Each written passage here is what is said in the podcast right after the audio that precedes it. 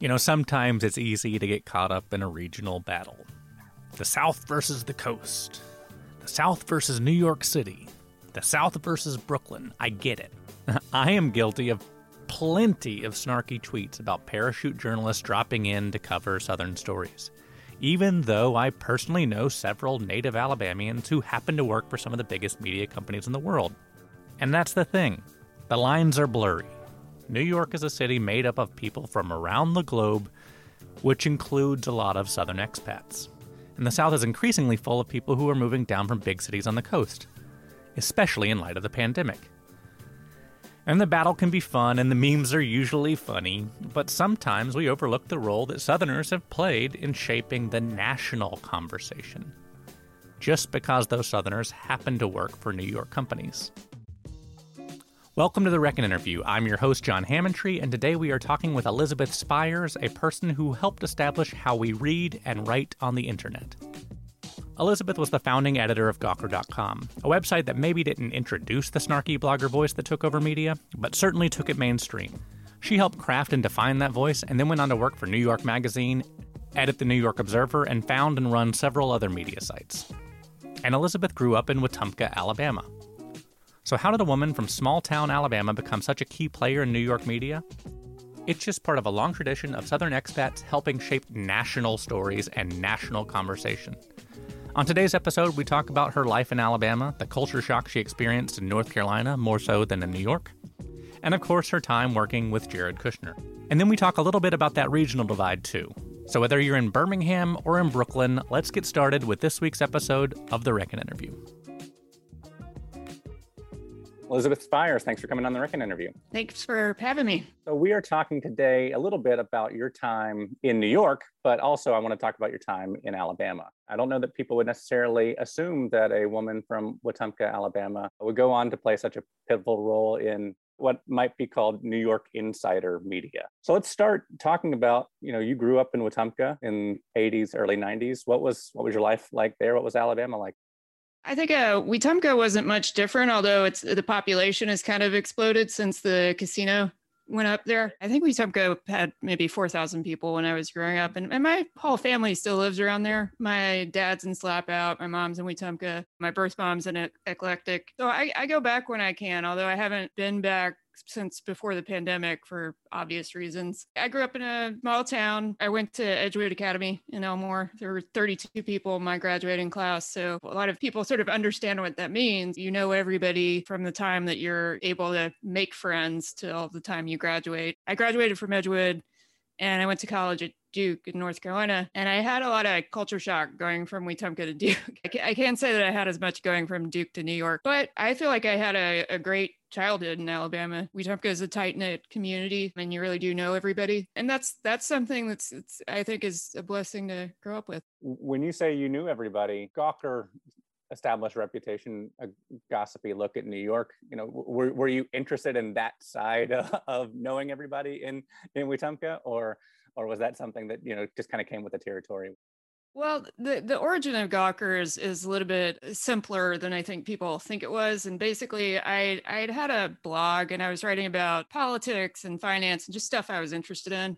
And I met Nick Denton, who was a British entrepreneur who had already sold two companies. And we just got to be friends. You know, Nick was a decade older than I was, but we were just spending a lot of time together and he had this idea for a kind of insidery New York blog, and he liked my writing voice and asked me if I would write it. But I wasn't a New York Insider, and really neither was Nick, you know. So we were trying to make observations about the way New York worked, but we are doing it as outsiders. And there, there's a long history of people in New York media who were outsiders doing that. You know, one of my guy I consider a mentor was Kurt Andersen, who co-founded Spy Magazine with Graydon Carter. Kurt was a dude from Omaha and, and Graydon's Canadian. There's a long tradition of people who are outsiders in New York being the people who end up chronicling it. And I think partly it's sometimes it's easier for us to do it. We can see the contrast be, between, you know, the, the weirdness of New York and, and, the way a lot of other areas in, in America operate. And I think that's harder to see if you grew up in New York, you would just assume all of it was perfectly normal. But the voice that you kind of cultivated there, I guess, was satirical. It was kind of built on the, the idea that New York is the center of the universe, but it, it also kind of became a voice that from Gawker to Gizmodo to Jezebel, you know, became kind of the coin of the realm on the internet. And a lot of us grew up reading those sites and, and emulating that voice. Obviously, you didn't imagine anything like that would have happened when you were starting this this blog, but and you left Gawker in what 2002, 2000? No, uh, 2003, I think. Yeah. Has it been interesting and, and surreal to watch that take place? Yeah, I thought it was interesting and surreal when it was happening, but it still sounds, it's still bizarre to me. The first time I kind of realized that Gawker was taking off was when other media outlets started to cover us. And I remember at the time, you know, I, I was writing Gawker 50 hours a week, which was not the original intent. I, we thought it was going to be part time fun thing. And it just ended up taking up my entire life. And I also wasn't really getting paid very much to do it. You know, Nick had agreed to give me like kind of stipend of like 1200 bucks a month, which does not pay the rent in New York. So I was freelancing on top of it and it was really stressful. And I was worried that I was going to go bankrupt doing Gawker. So the Times did a style section piece on us, and it was coming out on like a Saturday or Sunday. And I remember Nick instant messaging me at the time saying, like, did you go find the early copy of the Times so you can see the piece? And I, and I said, no, because I'm on deadline for something else and I'll see it tomorrow. And he was surprised by that because he was like, well, I, I went and found it immediately. And I was like, well, I got to be honest, I don't, I'm not sure I even want to look at it because if I end up back in my parents' basement in a year because I can't I can't make ends meet, it's just going to be that much more humiliating that we were getting that kind of attention. So that was weird. And then I remember like the first time my my parents really realized what it was, I think it was like mentioned in a movie or something because they don't keep up with New York media, but they don't keep up with much media categorically. So they kind of didn't really understand what Gawker was. And when I got more traditional jobs, I worked at New York Magazine. I was a columnist at Fortune for a while. Like I bought them subscriptions. I'm not sure if they ever read them, but, but Gawker is just so far you know i mean there were people when we started it who didn't know what a blog was so my my parents were just when are you going to get a real job Well, and I think that's interesting because, like, you know, college journalists and, you know, all over the country, uh, all over the world, I guess, probably read New York Magazine, Gawker, you know, some of the, the more New York focused media more than your parents or more than a lot of our audience. Some of those sensibilities might work their way into the, our writing style, even if, you know, the, the preoccupation with a lot of New York centric things don't. The glaring example that disproves that point, I guess, would, would be Donald Trump and Jared Kushner, who you you work with. I'm at the New York Observer. Tell tell our audience a little bit about what the New York Observer was and and is. You know, it, it kind of inspired what Gawker initially started as. Yeah, the New York Observer is a small regional newspaper. It's it's what's considered a general interest publication, so it covers politics, business, real estate, all the big industries that are kind of headquartered in New York. And it had a big visual arts section, so we we covered arts, culture, and it was printed on Salmon newspaper like the FT. So it had a distinct look and feel too and it, but it's probably most famous nationally for being where the Sex and the City column originated to both the, the pride and horror of staffers there. I became the editor in 20, 2010, I think 2011. Jared had recruited me because I had this digital background and he hoped that I would help you know make the place more digital and i also had an entrepreneurial background so part of my job was to spin up new publications for the observer which we did lifestyle supplements like home magazines that sort of thing and i was there for 18 months which doesn't sound like a long time but under jared that makes me the second longest running observer editor. The, the editor for 17 years was peter kaplan who was legendary and he was kind of a uh, fantastic personality who, who did seem to be the right place at certain historical moments. So I had big footsteps to follow in after after Peter because he sort of set the tone for the Observer, and the Observer had a very specific voice that you know I tried to imitate at Gawker. I think Gawker's my influences for Gawker were Spy magazine, The Observer, and, and an English satirical publication called Private Eye that Nick really loved, and I was just always sort of imitating them, but that voice wasn't very common online we didn't have a lot of competition online specifically. You know, the Observer wasn't really putting their stuff online. This is when you were publishing on the fly because there was breaking news. That was highly unusual. You know, the Times wasn't even doing that at, the, at that point, but it was novel at the time. Were you reading? I mean, I, I assume you weren't reading the New York Observer in, in Wetumpka, but were you were you reading outlets like Spy Magazine? I remember being vaguely aware of some new stuff that was launching. Like I, I think I had a subscription to Swing magazine, which was supposed to be a kind of cross between a political and culture magazine when I was in high school. But I, I didn't think I was going to go into journalism. So, and, and Duke didn't even have a journalism school. When I went there, I took zero journalism courses. I didn't work on the school newspaper. I kind of fell backwards into media and I'd wanted to work in foreign policy. So I think, in as much as I was aware of New York media, it was just because I was a big reader. Working for Jared Kushner and and also, I mean, you know, covering the Trumps, whether it was with Gawker, I guess the complicated relationship of covering or not covering the, the Trumps with the Observer, they're kind of the quintessential, I guess, New York social climber. Could you see then what aspects of them, of their personalities, may appeal to people in, you know, Wetumpka, Alabama? People who really love Trump here in Wetumpka have an idea of him that's uh, completely created by, you know, entertainment media like they watch The Apprentice and they think it's a documentary of sorts. So they have all these ideas about him that are that are just wild to me. And and I say that you know most of my family are Trump voters. You know I could go home and tell them you know this thing that you think is absolutely not true, and I know this because I know Ivanka and Jared and the family and. It doesn't matter. They, they will listen to what Fox News tells them about Jared Kushner before they'll listen to what I, I tell them, just because they, they assume that anybody who who criticizes Trump is doing it from a place of pure partisanship. Even when it's somebody like me who, who knows them and has had to cover them, you know, for years. So, so there are all these myths about Trump that it's really hard to, if people are just determined to believe them, you can't dislodge. And, and that's, that's a problem. You know, it's a problem for journalists because it, it sort of indicates that when it comes to certain political issues, people don't really care what the truth is. They, they want a narrative that they like. So, you know, if you tell people that Trump has been in tax trouble for years, he, he ran his own company into bankruptcy four times. In New York, he's regarded as bumbling you know clown. He he doesn't he's not taken seriously as a businessman at all and for good reason. You know he ruined his own credit. By the time he ran for president there was one american bank that would lend to him because he had such a bad track record. But you talk to people who don't understand that and they say well but he's a successful businessman. Have you seen the apprentice? And he has a private plane and they don't realize that there's a certain point at which you can have you can have that kind of debt and also still have illiquid assets and so they don't really put two and two together there's also just you know there's a lot of class resentment and and cultural resentment against what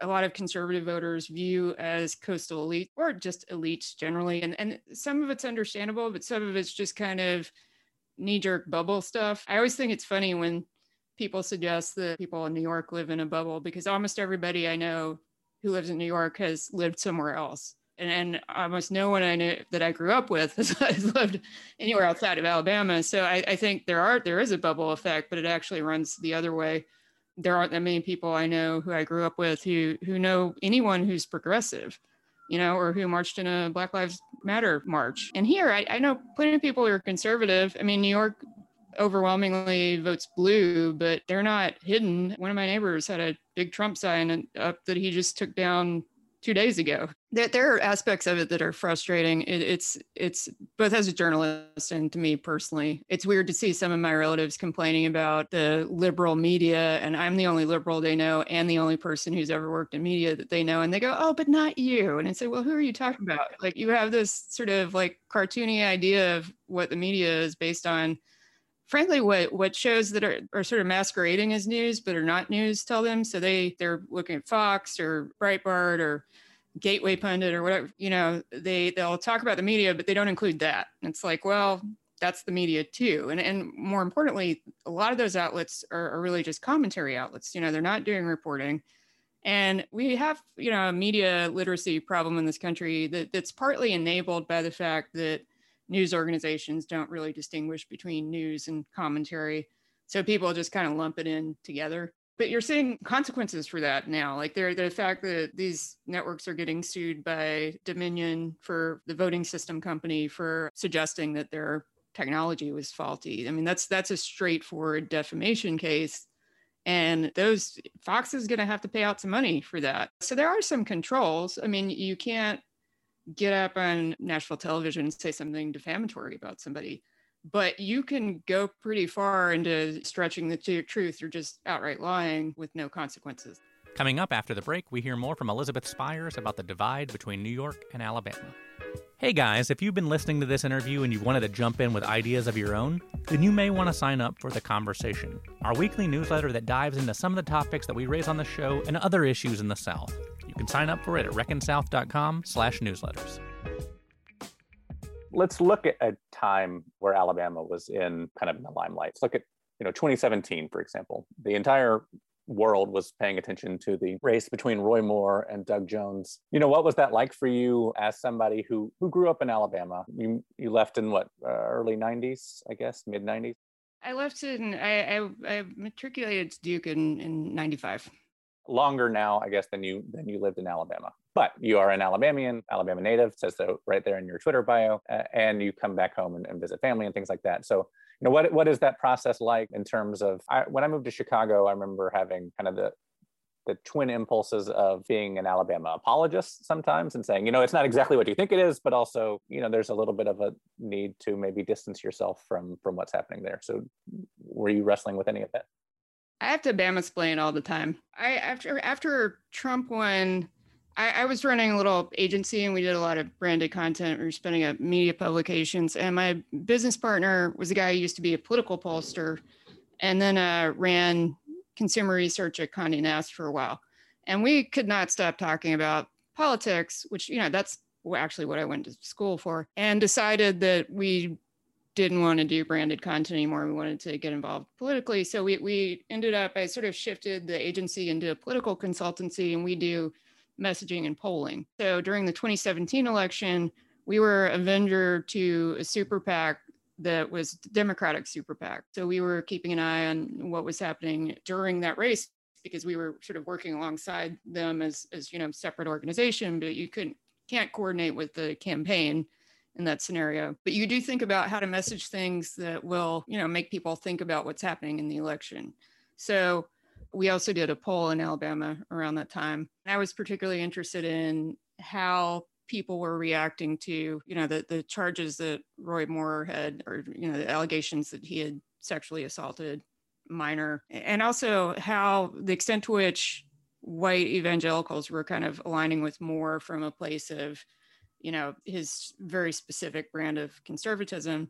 And, and you know, the findings were not that surprising to me. One of the things about the people who supported Moore and and you know may may have even believed the allegations was just that there was a little bit of you know well people around here get married young. Like if I got married at 17, does that mean that my husband's a pedophile? You know there there was a lot of kind of people viewing it as a class issue, which is they and they would sort of stick their heads in the sand about the 14 year old so there, there you see all these kind of justifications for it. You know, the evangelical messaging kind of it, it, mattered around all the issues that you would think it does. Like it's you know single issue abortion, voters care about it, and there's no equivalent for Democrats of of like single issue abortion voters. We just don't. There, there are very few things that people would even occasionally single issue anything, but abortion and guns are huge for the right. And we just don't have the same thing on the left the polling kind of told me stuff that I intuited, but I needed to be able to show to people who were not Alabamians so that I had some quantitative basis for saying, you know, this is what it's like. And, you know, sometimes people would have wacky ideas. Like, you know, we have weird blue laws in Alabama where you can or can't buy liquor in certain places. And I had to explain to at least one political operative that you, you didn't want to make that an issue because even in dry counties you you have wet cities and the only difference is just like maybe you have to drive 20 minutes more to get your booze. Like people just didn't care you know? So th- there's also this perception about like what particularly conservative voters in alabama care about. And you know there's also an unfortunate thing that people who haven't spent a lot of time in the deep south think of it for, through the lens of, you know, and I hate to say it, you know, kind of white supremacy. Like they, they only think about white people in the South, particularly with Alabama. And that's crazy. You know, that's, you know, we have one of the largest, you know, ratio of African American citizens. And, and the fact that if you say Alabama, you know, people automatically think of a kind of rednecky white person is depressing. And, and it, it sort of makes it difficult to, to work in politics in Alabama because the, the Democrats are just perpetually under resourced because people think that it's a red state and it's just always going to be a red state. And that's frustrating you know, I spent 2018 cycle working on some state ledge races with Anthony Daniels, who's the House Minority Leader, and that was that was fun because we get like amazing candidates who, who know that it's an uphill battle and then they're not going to have a lot of resources, and so they they are super resourceful, they're determined, and at the same time, you know, I'm working on races in New York where the candidates are different in terms of where they sit ideologically. They might be further left. You know, we've even had DSA candidates here but they, they come in with you know they, they do have resources and, and they operate differently so i every time i work on a race especially down ballot races in red states i'm just impressed with the tenacity of the candidates given what they face outside of the city of new york you know if you get into more rural new york is there more commonalities between that new york population and wetumpka Oh yeah. Well, there there's I mean Staten Island is is like rural white evangelical Alabama. I mean both just voter wise, uh, it, it's heavily red. Uh, and when I say conservative, I mean I've seen. I, I used to live in Bay Ridge, which is just across the bridge from Staten Island. So Bay Ridge was very purple, you know, and, and there was a conservative constituency there. It, it's you know, it's it used to be a kind of old cop and fireman neighborhood. And there was a building, you know, down the street from us where somebody had a Confederate flag hanging out the window. And that's not the kind of thing that you think you see in New York City, but there are pockets of it. Certainly, you go further upstate, New York's a big state. You know, I have this thing where every time there's a blizzard in Buffalo, my mom will call and be like, Y'all okay? And it's, and I have to explain that Buffalo is like nine hour drive from here. Now I live in a neighborhood it's all still in Brooklyn, but it's it's uh, technically the most. At one point, it was the most diverse neighborhood in the country, partly because it's it's called Kensington, and it's it's right at the intersection of several ethnic neighborhoods, and it's it's being gentrified by probably people like me, and it it skews super blue. And there's definitely a, a piece of it where you know pe- people do have Black Lives Matter signs in their windows. There aren't that many conservatives around here. But again, you go two miles south and it's a different story. You know, New York is dense city, but it's actually not that big.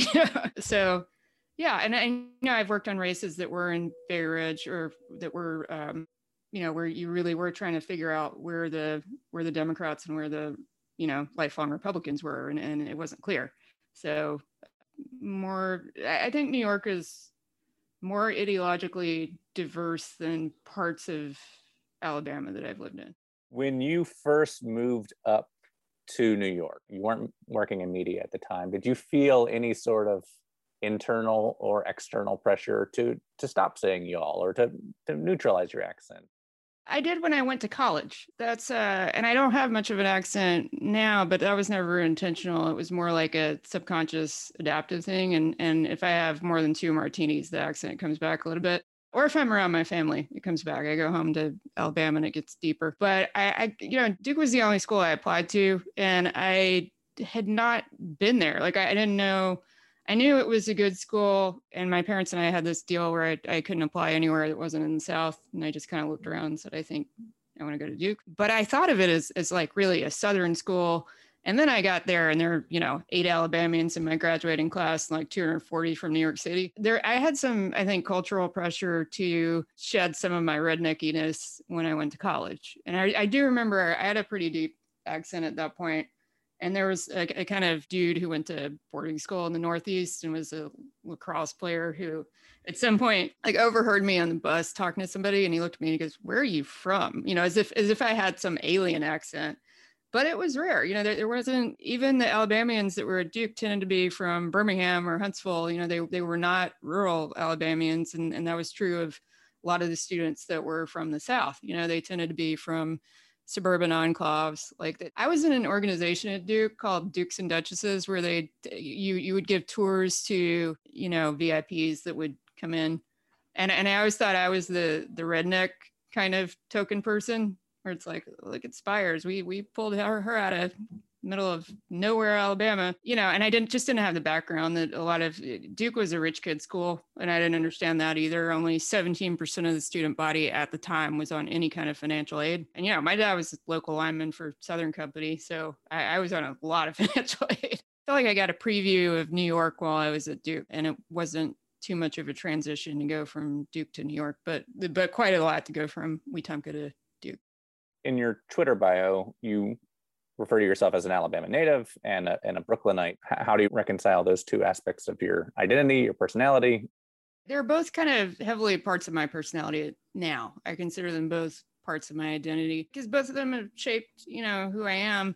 And I think uh, when I moved to New York, I didn't think I was going to stay. I, I, thought I'd stay here for a couple of years and then go somewhere else. And I'm a little bit of a novelty seeker and nomadic, but I, I yeah, I ended up staying here for 20 years just because mostly for work, but also because I liked it. You know, the, the way I think about identity is kind of increasingly complex too.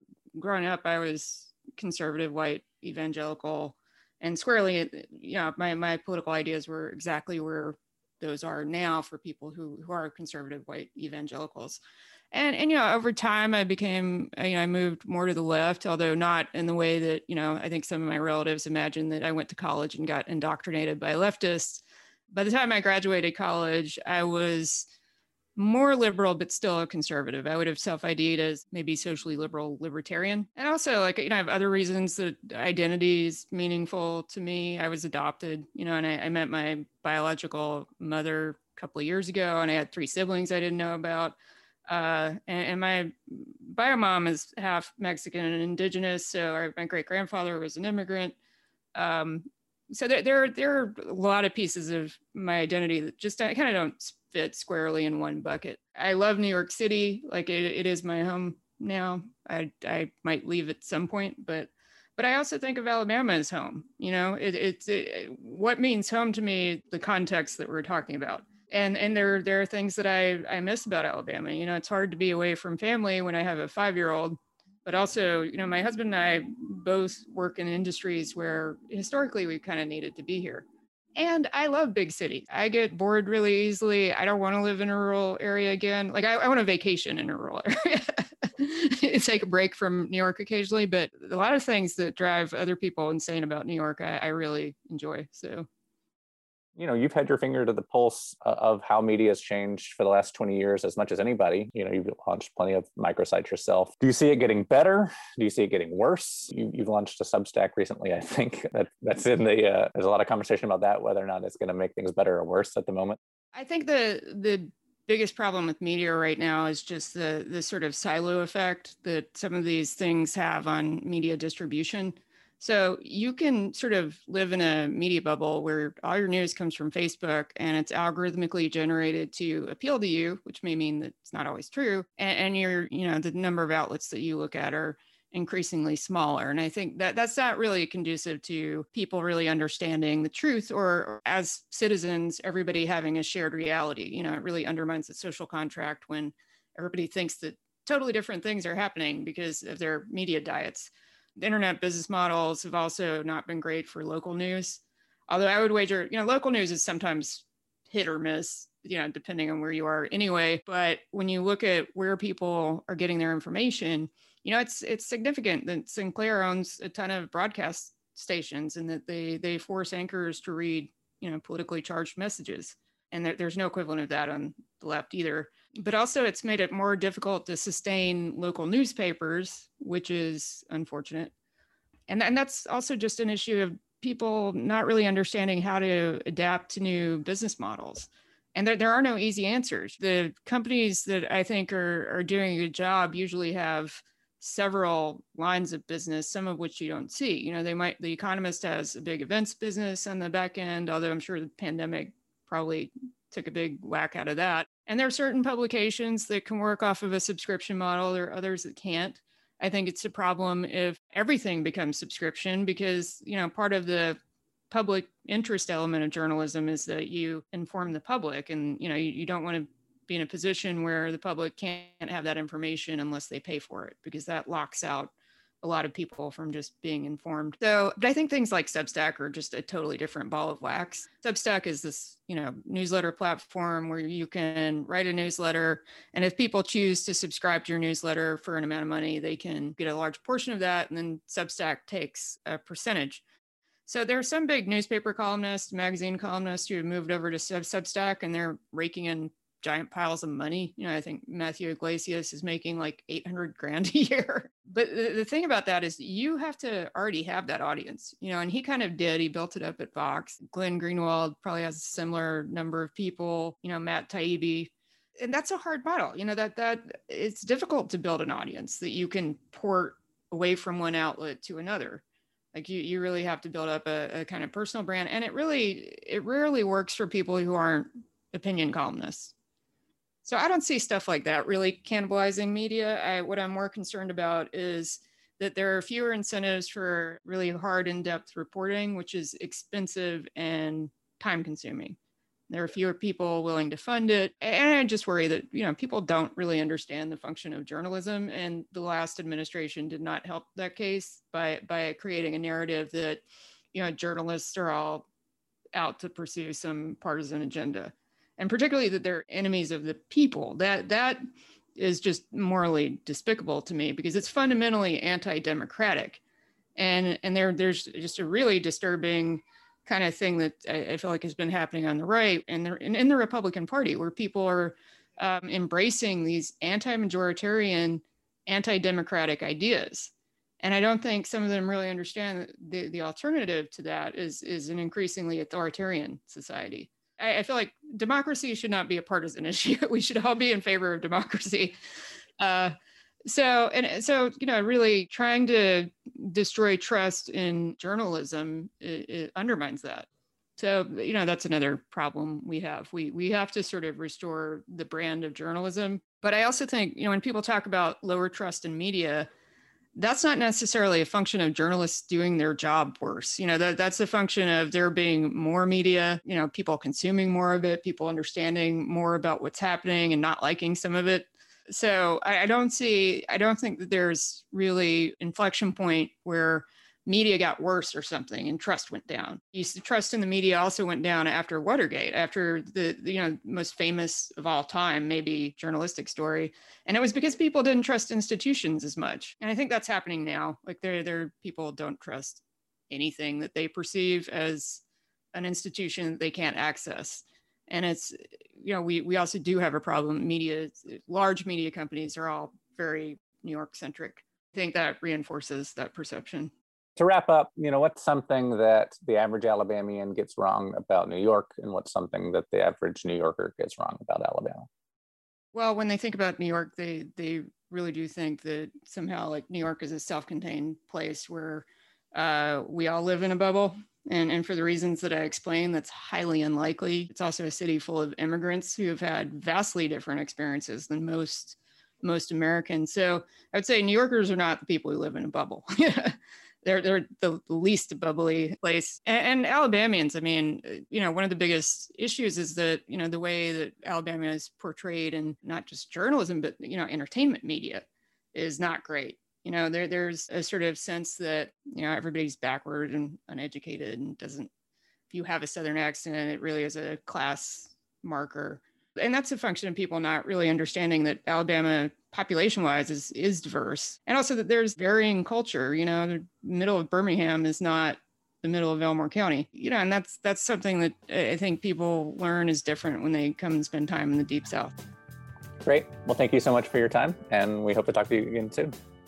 Yeah thank you for having me and that's our show, folks. Thank you so much to Elizabeth Spiers for taking the time to chat with us. You can find her on Twitter at, at espiers.com. That's E S P I E R S.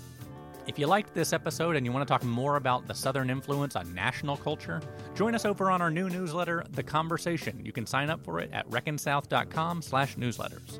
This episode was executive produced and hosted by me, John Hammontree. Our original theme music was written and recorded by Alexander Ritchie, and it was edited by Kanika Codrington and the great team at Edit Audio. If you've been listening to our show for a few episodes now and you haven't taken time to review it or share it with your friends, please do. It'll really help us grow our audience so we can keep telling more Southern stories. And until next time, Thanks for reckoning with us.